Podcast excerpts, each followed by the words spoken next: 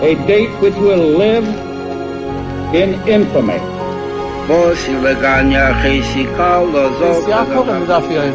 Both of those projects, initiatives, got off the ground because of the Ger Rebbe.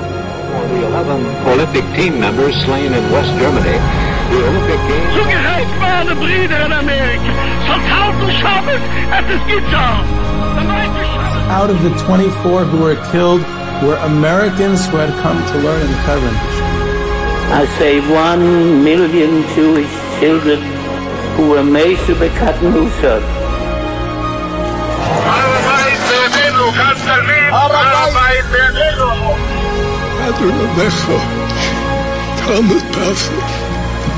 Whoever heard such beautiful words, Hadunabecho, Talmud Pavl. It is never too little.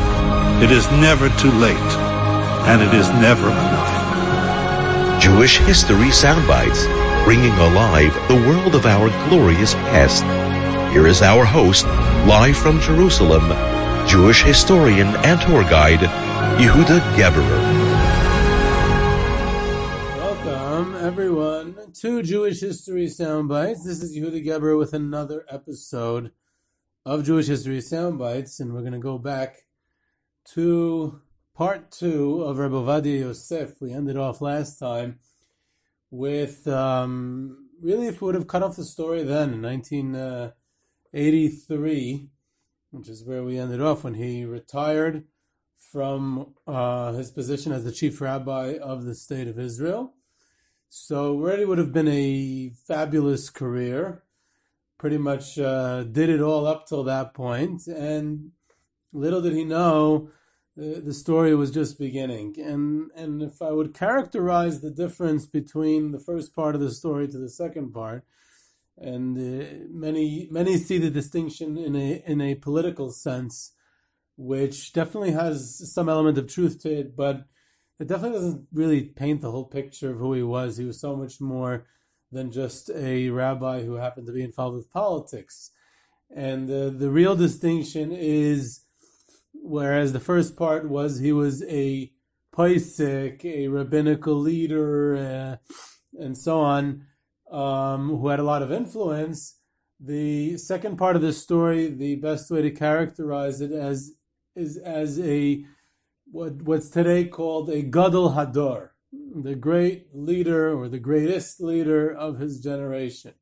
Now, a lot of people have uh, that appellation added to their name, and many uh, journalists and and other uh, deciders of public policy are very careful about who they they add that title to whose name and who has it and who doesn't. So what's kind of unique about the Rav Yosef is because in a certain way there may have been a couple of exceptions uh, over the last 500 years. I, I, I, don't know.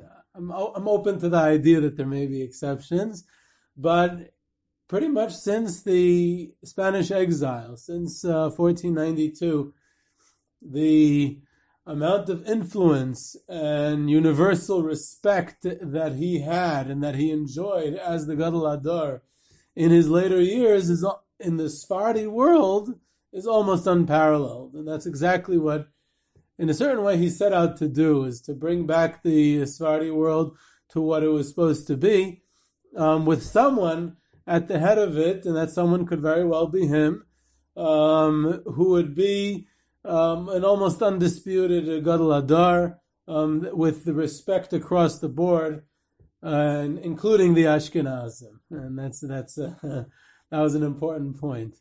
So what we come to is really how it came to be was through this the founding of Shas, through the Shas political party, where he stood at its helm and he was the spiritual leader, and so much so until his name, his very name, came to be till today, years after his passing, pretty much synonymous with the movement. It's the it's the party of Maran.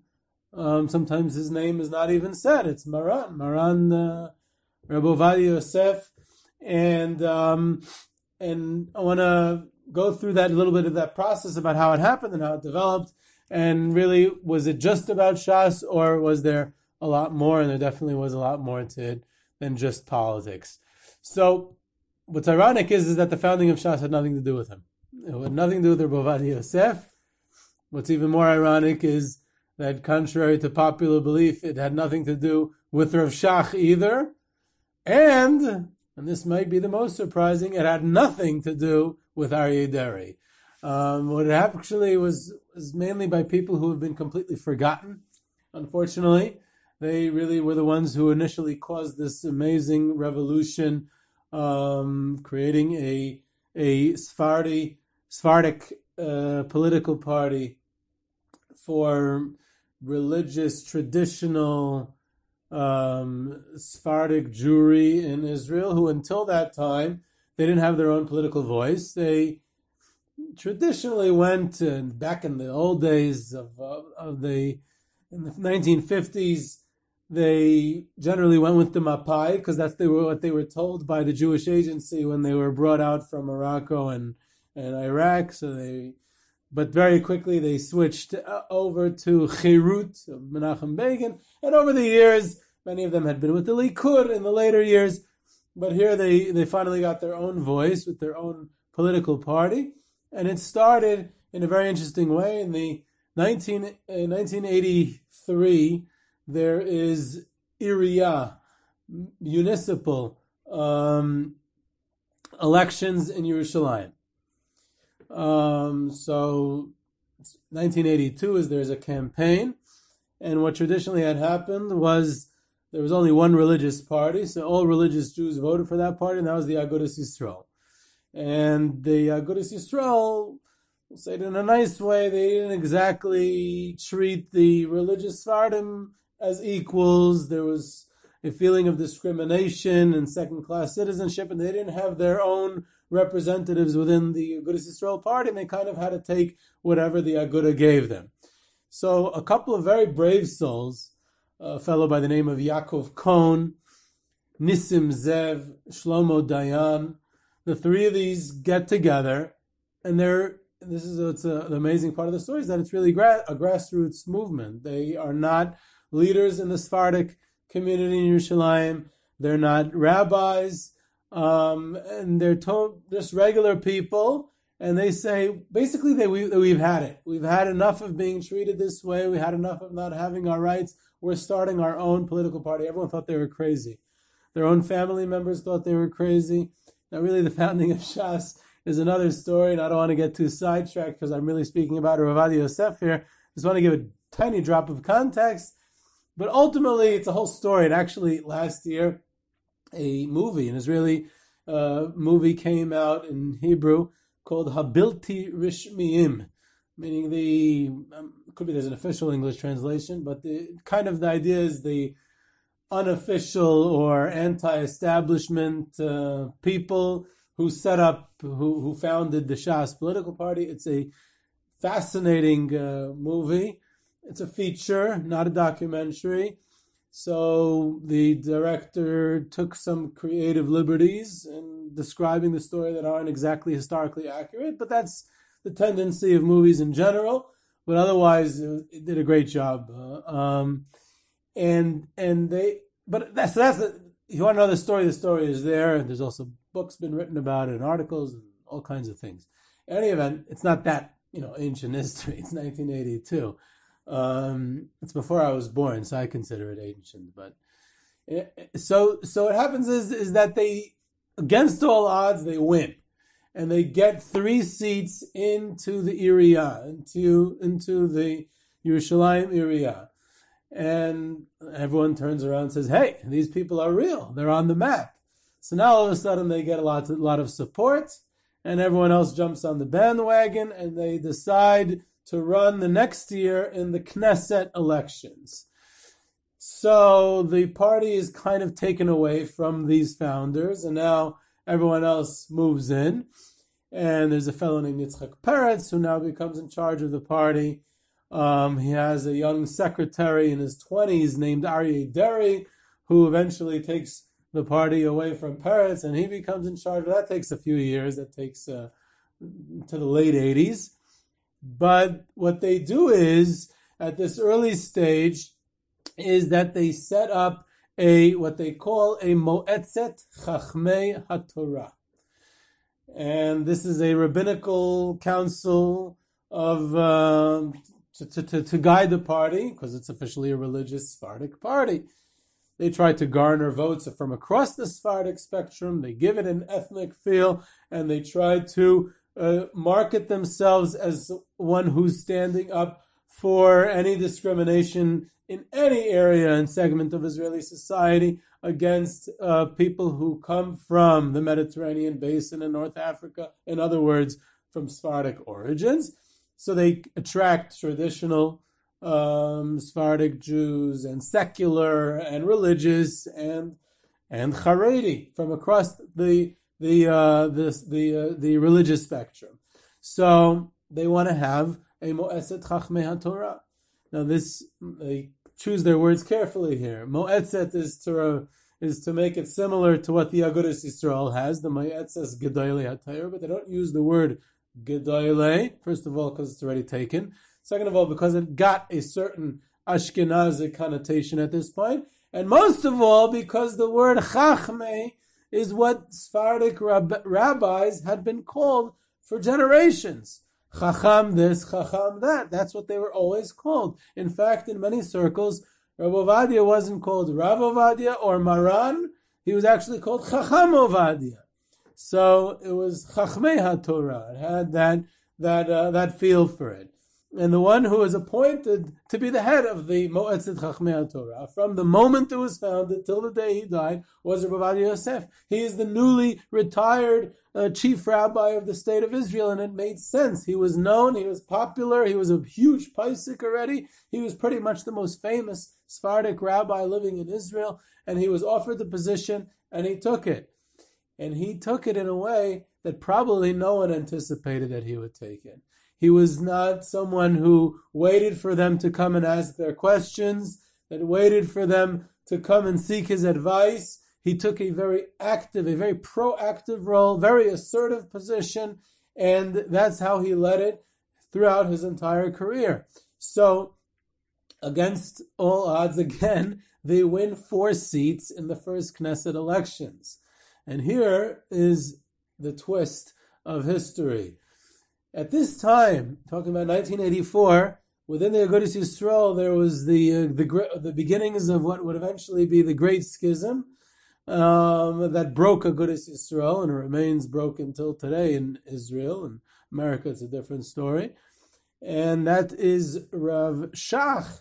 His separation from the Agudah, his ultimate separation from the Agudah, only took place in 1988 when he founded his own political party but he and the Ger Rebbe were not getting along for quite a bit of time now.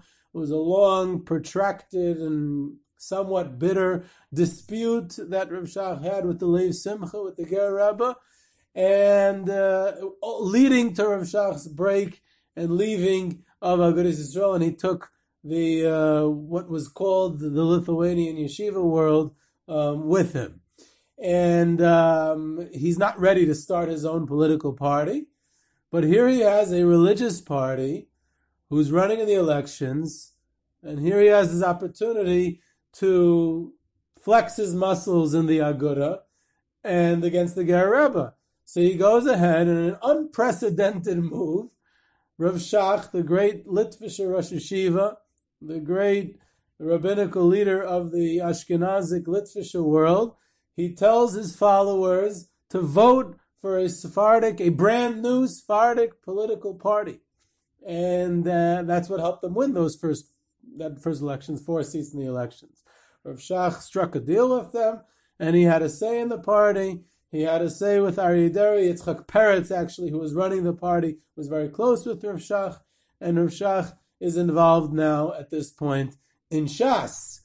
So, and they vote. You have all these all these uh, Litvaks, Ponevezhers, and others voting for Shas in their first elections.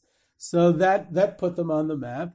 And here they are in 1988 when Rav Shach founds Degel HaTorah, so he no longer is, is having his own followers uh, support Shas, but he is still involved in Shas until the final break with Rav Shach, which is a, a whole story of 1990 where there was a, a political crisis, a coalition crisis in Israel. See, it's not only in 2019, they've had quite a few in the past. And um, Rabbi Ovadia Yosef ordered Shas to go with the coalition, with the left, uh, the, the, the labor, the leftists, and Rav Shach told his followers, and he told Aryeh Deri and Yitzchak Peretz and whoever would listen to him in Shas to not join the coalition, to go against the left and to go against labor. And Ravadia said, "You're listening to me. This is my party. This is not the Ashkenazim's party." And that was the final break with Rav Shach.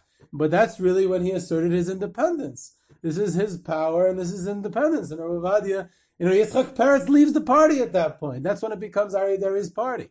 Because Aryeh Deri says, I'm listening to Ravadia. It's a Sephardic party. He's the leader. He's the one I'm listening to, and this is what has to be. And uh, and and Yitzchak Peretz says, no, Rav Shach is the undisputed leader of everyone. We have to listen to him. He's been involved with Shas also, and I'm resigning from the party if we don't listen to him. And he leaves.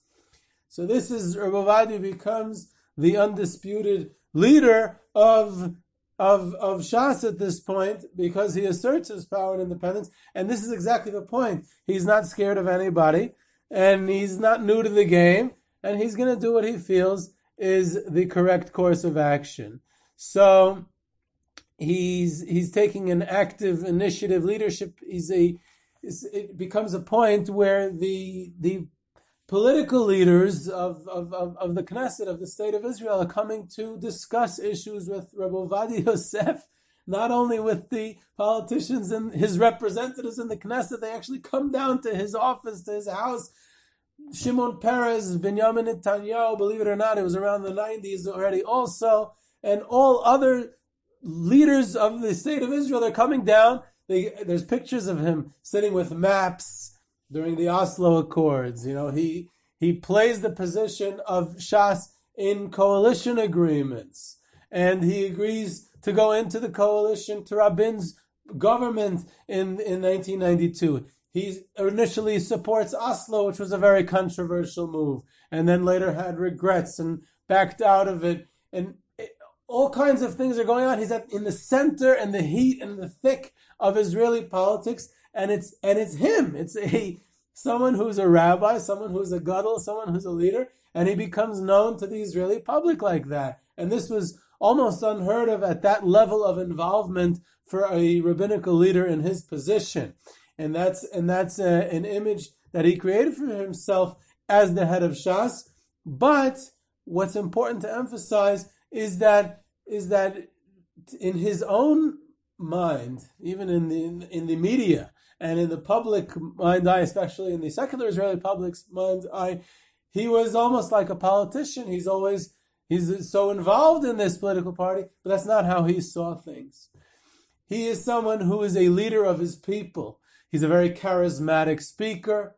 He one of the ways that the masses followed him one of the reasons he was so attractive to the masses of Jews, of Sephardic Jews, was, was his style of speaking. He spoke at the language of the people, the style of the people. He was funny. He he was entertaining. He he was very charismatic. Very very knew how to play the crowd. Very knew how to say things that people would would would connect to and that's what made him such a fantastic leader. Was amazing speaking skills, um, and and he had a connection with American Jewry. He uh, he would visit America quite often. Already when he was the time of the of the chief rabbi, when he was the when he was the chief rabbi of um, of the state of Israel, or even before that, chief rabbi of Tel Aviv, there were visits that he had. Like any chief rabbi in history of the state of Israel, there's all kinds of halachic issues that needed to be clarified with American rabbis about gerus and all conversion policies and all kinds of other things. And it brought him to America. He spoke at least once that I know of, maybe more, at Yeshiva University. He gave a shiur there. He um, he used to spend his summers in Deal, New Jersey, with this Sephardic Syrian Jewish community, which is closely related to uh, to the to the Iraqi Jewish community, which is his origins. But um, but his idea wasn't was very non-sectarian. He was close with the American Jewish community, both Sephardic and Ashkenazic, in a way that in the way that he he he was the rabbi of everyone, especially in the Sephardic Jewish community, in the Sephardic world, where he wanted to do away with all the sectarian halacha and and and customs. He wanted a you could even say it's a there are those who want to say that it's a, almost a form of nationalism that in in and as the as the melting pot of Israel, the melting pot of the post-war world where everyone comes together, there's no country of origin anymore. There's no uh, halacha or customs from your original country anymore, where you come from, a Morocco or or or or or uh, Egypt or Syria or Iraq or Tunisia or anywhere else. There's only Maran Beit Yosef, and we're going to bring the halacha back to a certain standard, and that was his goal. Now it's interesting. The slogan eventually of the Shas political party was "Lahachzir Ataralu Yoshna," to bring the cl- crown of glory back to what originally was. Rabbi Ovadia Yosef used it for decades before that in his halachic quest. And only later did it come on to have the overtones of a political movement, an ethnic movement, a social movement, a cultural movement. That only came later, especially in its political sense. And his main goal was in a rabbinical leadership in halacha around the world, not only limited to Israel. And, um, and to bring all people together, B'nai Torah, religious, traditional, and secular Sephardic Jews, under one rubric of Shas, of halacha, Shas in the political party, and halacha. You know, he once, uh, I heard, I actually heard uh, Aryeh Deri say over this story in an interview.